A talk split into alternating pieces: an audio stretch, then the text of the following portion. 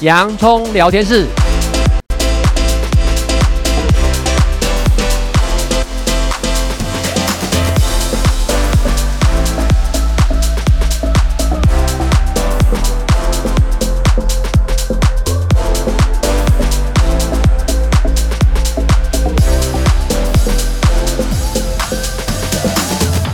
这里是洋葱聊天室，人生如洋葱，要勇敢小心的剥，不怕掉眼泪，从挑战中让生命更璀璨，陪你度过生命大小事。我是洋葱茶医师，我是魏兆文老师。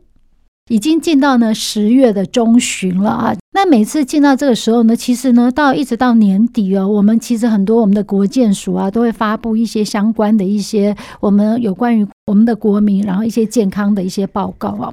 那其实我知道，以中华民国台湾呐、啊、台澎金马来讲，我们真正呢已经进到了一个高龄的社会，而且是已经是完成式哦，这样那慢慢呢要走向超高龄的进行式，那就代表是什么样子？其实呢，你会看到超过，如果按照世界卫生组织定义，超过六十五岁以上称为老人，就会看到可能呢，满到街道上呢，多数都是老人哈。那老人的话呢，当然有老人的一些呢身身心健康的问题。那基于我们的杨医师呢是身心健康哈，就是精神科、身心科的专科医师。我们在后面的这几周，我们都要讨论到有关于呢我们一些身心健康的一些问题。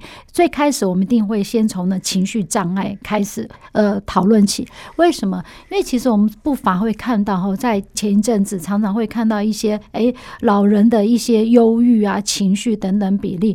那在之前呢，其实台北市信义区健康服务中心啊，因为其实它这个地方算是呢。以中华民国台湾来讲，整个呢，它是一个社经地位啊等等相对较高的一个地区啊，它都已经表示，台湾老人的忧郁症呢，大概已经在百分之十二到十三，很可怕，十个人里面超过至少呢有超过一个人哈，他是真正定义为忧郁症。那根据相关研究，这些忧郁症起因大概都是因为丧偶，没办法哈，就是我们老化了嘛，总有一个会先离开哦，这是一个非常一个很高的危险因子，特别呢是在。丧偶后的第一年，呃，或者他久病厌世啊，等等这些重大生活事件，或者一些经济啊、贫穷啊、病啊等等，这些都是呢增加老人自杀身亡的原因啊。其中呢，当然忧郁症永远是排名第一的啊。那常常很多人呢会被误认为这是一个正常的老化，呃，推而增加呢这些自杀可能的风险。为什么我们要特别提到这一件事情？因为其实呢。老化，我们是每一天都是往这个目标哈前进，没有一个人是例外。所以呢，在汉声这地方，我们听生活练习题的听众，可能你现在是年轻的，好是中壮年，但我们终究有一天呢，会走向呢老化的一个阶段，因为六十五岁为一个指标。所以呢，你再往后推十年、二十年，你那个时候你想要什么样的生活的样貌，你现在就开始哦，要储备起，要预防一些。就是趋吉避凶的一些危险因子嘛，这样子哦。所以呢，我们先请问一下杨医师，世界卫生组织定义为高龄和超高龄各是在几岁呢？是这样子哦，它是叫比例来讲，它是这样子哦。以全人口来讲，如果六十五岁以上人口达到百分之七的时候呢，叫做高龄化社会；如果达到百分之十四的话呢，叫做高龄社会。如果达到百分之二十的话呢，就叫做超高龄社会。那我们台湾呢，是在一九九三年呢，成为高龄化的社会。二零一八年呢，转为高龄社会，也就是呢，超过了百分之十四。那预估呢，在二零二五年的时候呢，就超过了百分之二十，也就是超高龄社会。再来呢，继续的，因为我们的国人寿命都很延长了哈。国人男生呢，平均是八十岁，女生是八十六岁。对这一点呢，其实正好之前呢有一个国际新闻，就是我们台湾人的平均寿命跟全世界平均来比较哦，它是呢多了六到七岁，所以台湾人真是长寿的。嗯、那估计在二零三九年的时候呢，六十五岁以上的人口就会突破百分之三十，到二零七零年的时候呢，就会达到百分之四十三点六这样子的高。嗯。所以呢，其实呢，听众朋友，呃，可能你现在是在中壮年三几岁啊，或者是四十几岁，其实老化这种东西它不会很慢，它就是往前走的啊。这样，那既然是这样，每一个人都很公平，不论呢你是世界的巨富啦，或者是呢我们一般的平民啊，这样子，每一个人都很公平，我们都会面临老化。那面临老化，我们当然希望呢，最重要的就是健康，因为大家已经听得耳熟能详，健康才是财富的根本嘛，这样子。所以老人的身心健康呢，就变得非常重要了。看得见的疾病我们还好处理，看不见的这种呢疾病的话，其实是非常呢，可能让很多人会非常难理解的。所以呢，老人的忧郁症呢，其实也是呢，因为随着年龄增加，其实比例也是增高的。杨医师对吗？呃，是的。其实呢，在全世界的数字来看，吼，我们呢所谓的自杀防治的观念来讲。其中一个危险因子就是老人，而忧郁症呢，它有一个重要危险因子也是老化。那忧郁症呢，之所以跟着年龄会老化，其实是有生理、心理、环境因素的哦。因为呢，生理的部分呢，我们人就是一部机器。当你呢超过五十五岁以上后，其实基于研究显示，您就开始可能有一些慢性疾病了，比如退化性的关节炎、高血压、糖尿病哦、心脏病。等等的疾病呢，会让你这个人不舒服。你这个人的生理不顺，就会去影响心理。第二个，心理层面呢，如果您这个人呢是一个比较悲观主义的人。您呢，可能呢，这个一杯子杯子半杯水，然后呢，人家一般我们受过正念训练的人会告诉我还不错，我有半杯水。你不是，你到了六十五岁，发现到说，哇，孤苦无依，一个人呢，子女都不在身边，也不理你，不鸟你。你这时候呢，然后呢，整天常不在收红帖，都在收白帖，你心理上会产生一种挫折感、孤寂感，哦，很容易呢，就心情低落、无助无望。在环境的层面呢，确实呢，比如说，呃，我们手上很多处理的个案呢，硬要三代同堂，然后呢，住的呢，生活习惯理念又不一样，啊呢，这个很多东西呢就闷在那边不快乐，不再不快乐呢，然后就可能产生的低落情绪就会忧郁。所以确实呢，我们必须要注意，这种老年人的忧郁症是我们现在越来越呼吁要重视的课题。因为呢，他的自杀死亡率也非常的高哦。我们国人平均的自杀死亡率是每十万个人呢，差不多是十五个，这是去年的资料。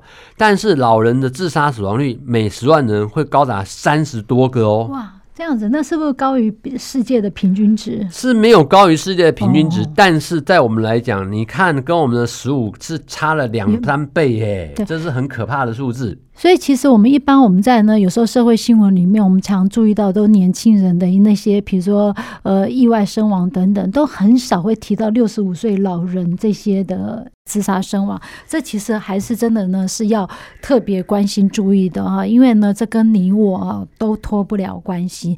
那之前呢，其实在有一个次的采访里面呢，好像呢。有关于健康网的一些媒体记者采访到杨医师，有关于老人的三低危机。那这三低危机各代表什么意思呢？就是老龄化，什么超龄、超高龄啊，都有它不同的一个标准哦，以它人口的百分比来计算。那以及呢，其实杨医师特别提到了，为什么老人家呢，他们的自杀死亡率是比较高的啊？那其实呢，这些都是有真相啊。所以呢，这不是说突然哦，他就做了这个事。是如果家人呢，哎，多一点点的关心啊，那到底要关心什么事情呢？那上次呢，杨医师就有在一个媒体里面有提到三 D 危机。这三 D 不是我们的电脑三 D 对，不是科技产品三 D 了哈。在呢医学上面呢，其实超过六十五岁以上的老人呢，我们称之为有三 D 疾病。第一个 D 呢就是忧郁症，因为它的英文字叫做 depression，D E P R E S S I O N，忧郁症。第二个呢叫做谵妄症，英文叫做 delirium，D E L I R I U M。第三个呢叫做失智症，英文叫做 dementia。D E M E N T I A，那这几个呢，就是在老年人很常见的身心疾病，他们的共同的危险因子呢，就是年龄。这三种疾病的发生呢，会恶性循环，会加速老人的功能退化，影响日常生活的品质。特别呢，老人的忧郁症最为严重。那甚至呢不及时治疗的时候，还会引起呢自杀啦、自伤啦、伤人的行为。所以呢，我们大家呢不可以轻忽。举个例子呢，比如说在前一段时间呢，某一个呢地方的农民之家呢，就住着许多呢长者。结果其中呢，有一位八十几岁的长者呢，因为呢，他就住在那个支里面呢，他本身有忧郁症，那他老是觉得他也有被害妄想，他觉得呢，周遭的人呢，室友呢，是想要对他的财产图谋不轨，占他便宜的。竟然在某一天的晚上的时候呢，就拿着菜刀，就拿着尖刀。就把两个同住民，一个七十几岁的，一个九十几岁的就刺死了哦。这个呢，实在是呢，我们所谓的悲歌啊哦。那忧郁症本身呢，其实我们要知道，它是一种情绪上的变化，是脑的神经传导物质产生的障碍。那典型的忧郁症呢，它有两个核心的症状。第一个症状就是心情很低落、忧郁主，台语为讲郁卒啦。那对事情呢，失去的这种第二个呢，核心的症状，对事情呢失去了兴趣或乐趣。比如说，平常本来会想逛街的，会去想运动的，会去想找朋友聊天的，会喜欢听音乐的，这时候东东没兴趣哦。那这一些呢，就连带着去影响到呢一些，比如说生理的状况。生理的状况，第一个麻烦呢就是睡眠障碍，比如说呢想睡也睡不着。或是呢睡的呢都很浅眠，或是睡的就容易做噩梦，或是睡眠呢就容易中断，一直醒。那睡眠是健康的第一根柱子，睡不好觉百病生哦。那这就很麻烦，恶性循环。如果你一个礼拜都睡不好觉，你再隔一周，你一定神不清气不爽，容易焦虑、烦躁、易怒、恍神、脑力下降、记忆力减退哦。再来呢，第二个呢是食欲障碍。食欲下降，体重减轻，我们甚至有一些人呢，可能在一个月内呢，可以掉到十公斤。嗯、再来呢，可能在精神方面出现注意力不集中呐、疲倦呐、啊，吼，那呆滞的现象。那再来思考层面，就会容易出现负面的思考，觉得呢活着没有价值感。那甚至会有罪恶感，哎呀，我对不起这个人，我对不起同班同学，我对不起同事，我对不起晚辈。那这一些呢，会有严重的时候就有自杀念头。那这一些有九大症状，在网络上很容易查得到。如果呢超过五项，而且连续两周，你一定要找精神科的医疗团队，有精神科的专科医师、心理师、社工师、护理师、职能治疗师来协助你。而且这个呢，有治疗疗程的概念，至少要六个月的疗程。嗯。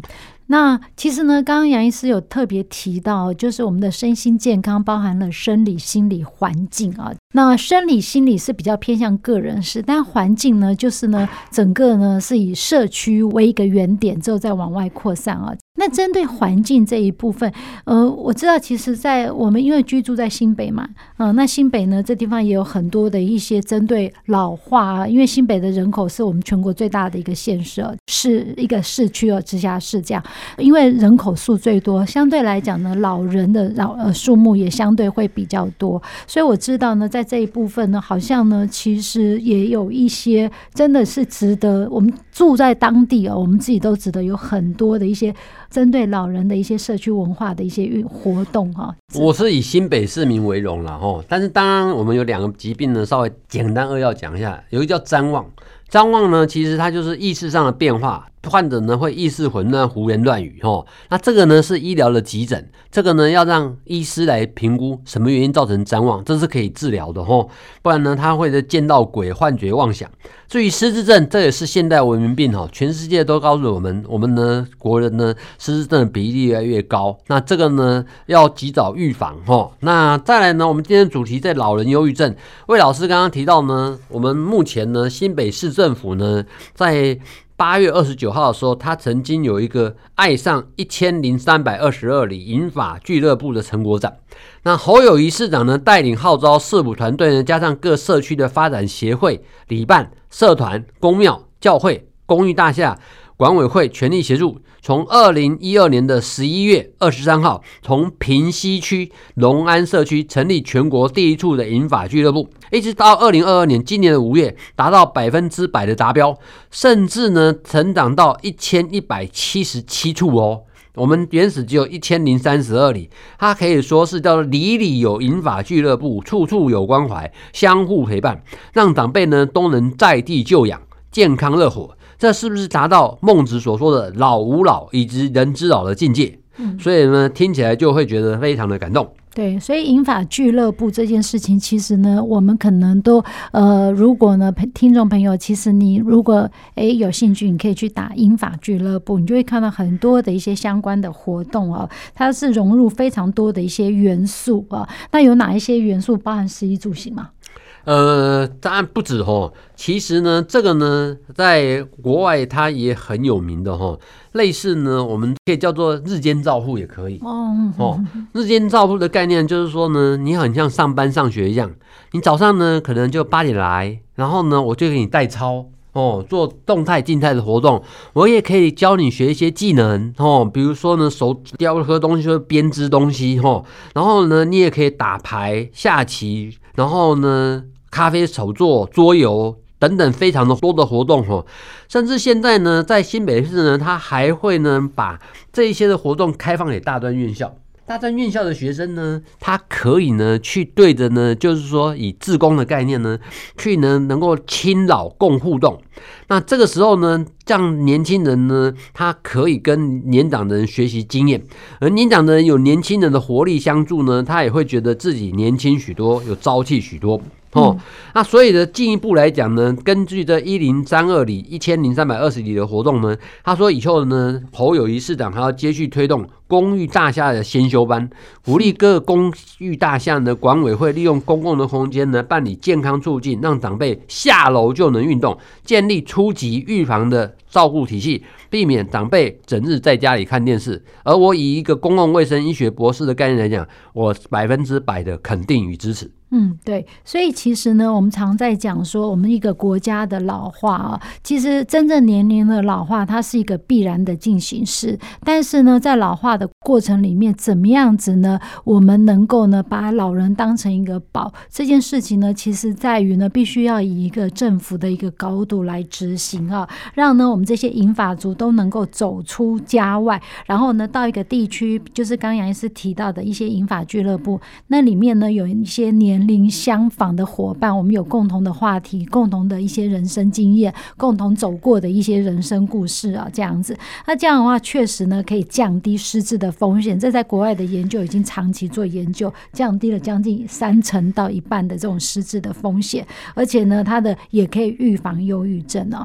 所以呢，接受我们的关怀哦，接受对于老人的关怀，评估呢我们的身心健康，其实也是国家一个很重要的一个政策啊，这样。因为我们已经再过可能一段时间，我们就要变成了超高龄的一个国家哈。这样好，那在老化里面呢，我们今天提到的是身心情绪部分。那在下个礼拜呢，我们就会提到呢另外一个我们会看到的一个现象呢，就是肥胖啊。那肥胖也是一种慢性病哦。